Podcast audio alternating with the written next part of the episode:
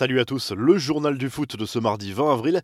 La Super League encore largement au menu de cette édition. Florentino Pérez était lundi soir l'invité de l'émission de télévision El Chiringuito en Espagne. Le dirigeant du Real Madrid a défendu le projet de la Super League, nouvelle compétition créée par 12 clubs dissidents, dont il est d'ailleurs le nouveau président. Pérez assure qu'il ne craint pas les menaces ni les potentielles sanctions de l'UEFA. Malgré le contexte explosif, l'UEFA a officialisé de son côté sa réforme de la Ligue des Champions qui passera de 32 à 36 clubs en 2024. La décision a été votée à l'unanimité lors du comité exécutif de l'UEFA. La contre-attaque de l'instance du football européen devrait être forte. L'UEFA menace d'ailleurs les clubs frondeurs, mais ce sont les joueurs qui pourraient être les grands perdants de la création de cette compétition.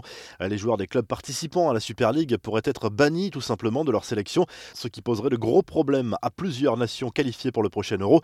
L'équipe de France serait très fortement pénalisée. Hugo Lloris, Raphaël Varane, Paul Pogba, N'Golo Kanté, Adrien Rabiot, Ousmane Dembélé ou encore Antoine Griezmann ne pourraient plus porter le maillot bleu.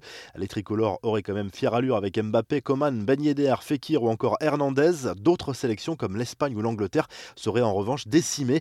Les infos et rumeurs du mercato, outre la Super League, Florentino Pérez a également évoqué lundi soir le futur mercato du Real Madrid. Le président madrilène a notamment été interrogé sur Kylian Mbappé. Je ne lui ai pas parlé, je peux vous assurer que je ne lui ai pas parlé depuis des années. Je ne sais pas pourquoi c'est sorti dans les journaux, c'est un très bon joueur Madrid a besoin de changement, mais je ne parle pas de Mbappé, a lâché le dirigeant merengue. Pérez a également démenti les rumeurs d'un éventuel retour de Cristiano Ronaldo, mais compte en revanche sur la présence de Zinedine Zidane sur le banc la saison prochaine. Enfin, le président du Real s'est montré pessimiste sur le dossier Sergio Ramos. Je l'aime beaucoup, mais nous sommes dans une très mauvaise situation. Nous devons être réalistes, a assuré le dirigeant madrilène. Autre actualité mercato, selon les informations de France Football, Eduardo Camavinga se rapprocherait lui du Bayern Munich. Le joueur du Stade Rennais est sous contrat jusqu'en juin 2022, mais le club bavarois est prêt à faire une grosse offre cet été et lui promet même du temps de jeu. Concernant José Mourinho, viré par Tottenham lundi, les médias anglais se posent des questions sur l'avenir du coach portugais. Mourinho qui a payé les mauvais résultats en Première Ligue et une élimination précoce en Ligue Europa, saura-t-il rebondir ailleurs après plusieurs expériences mitigées? Réponse sans doute dans les prochaines semaines. Du côté de l'Olympique de Marseille, on prépare également le prochain mercato. Jorge Sampaoli commence à avoir une idée précise des joueurs qu'il veut conserver la saison prochaine. Jordan Amavi, Florian Thauvin, Arcadius Minik, Leonardo Ballardi ou encore Paul Lirola. Olivier Ncham et Michael Cuisance quitteront eux l'OM a priori. Chalet Tatsar et Camara partiront si des offres sérieuses se présentent pour enflouer les caisses. Les infos en bref, l'opposition à la Super League s'est manifestée également sur les terrains et ce n'est sans doute pas fini. La réception de Liverpool ce lundi soir en Première League a permis aux fans et aux joueurs de Leeds de montrer leur hostilité envers le projet à grand renfort de t-shirts et de banderoles dans le ciel. Le bus des Reds a été hué par la foule, pourtant la plupart des fans de Liverpool sont opposés à cette nouvelle compétition. Des banderoles ont été déployées autour d'Anfield Road par des supporters.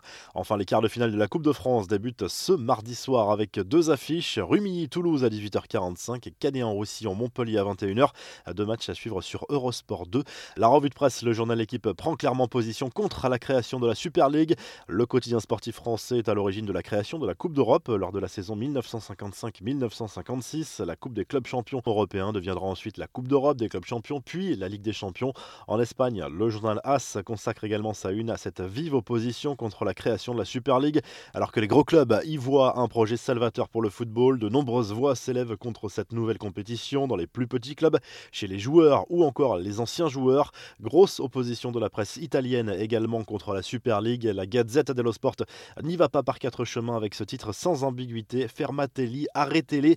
Message envoyé au club formateur de la compétition, dont l'Inter, l'AC Milan et la Juve. Tout au sport est très clair également avec ce titre évocateur. Pas besoin de traduction. Là aussi, le quotidien sportif voit en ce projet fou la mort prochaine du football et de ses valeurs. Si le journal du foot vous a plu, n'hésitez pas à liker la vidéo et à vous abonner. Et à très vite pour un nouveau journal du foot.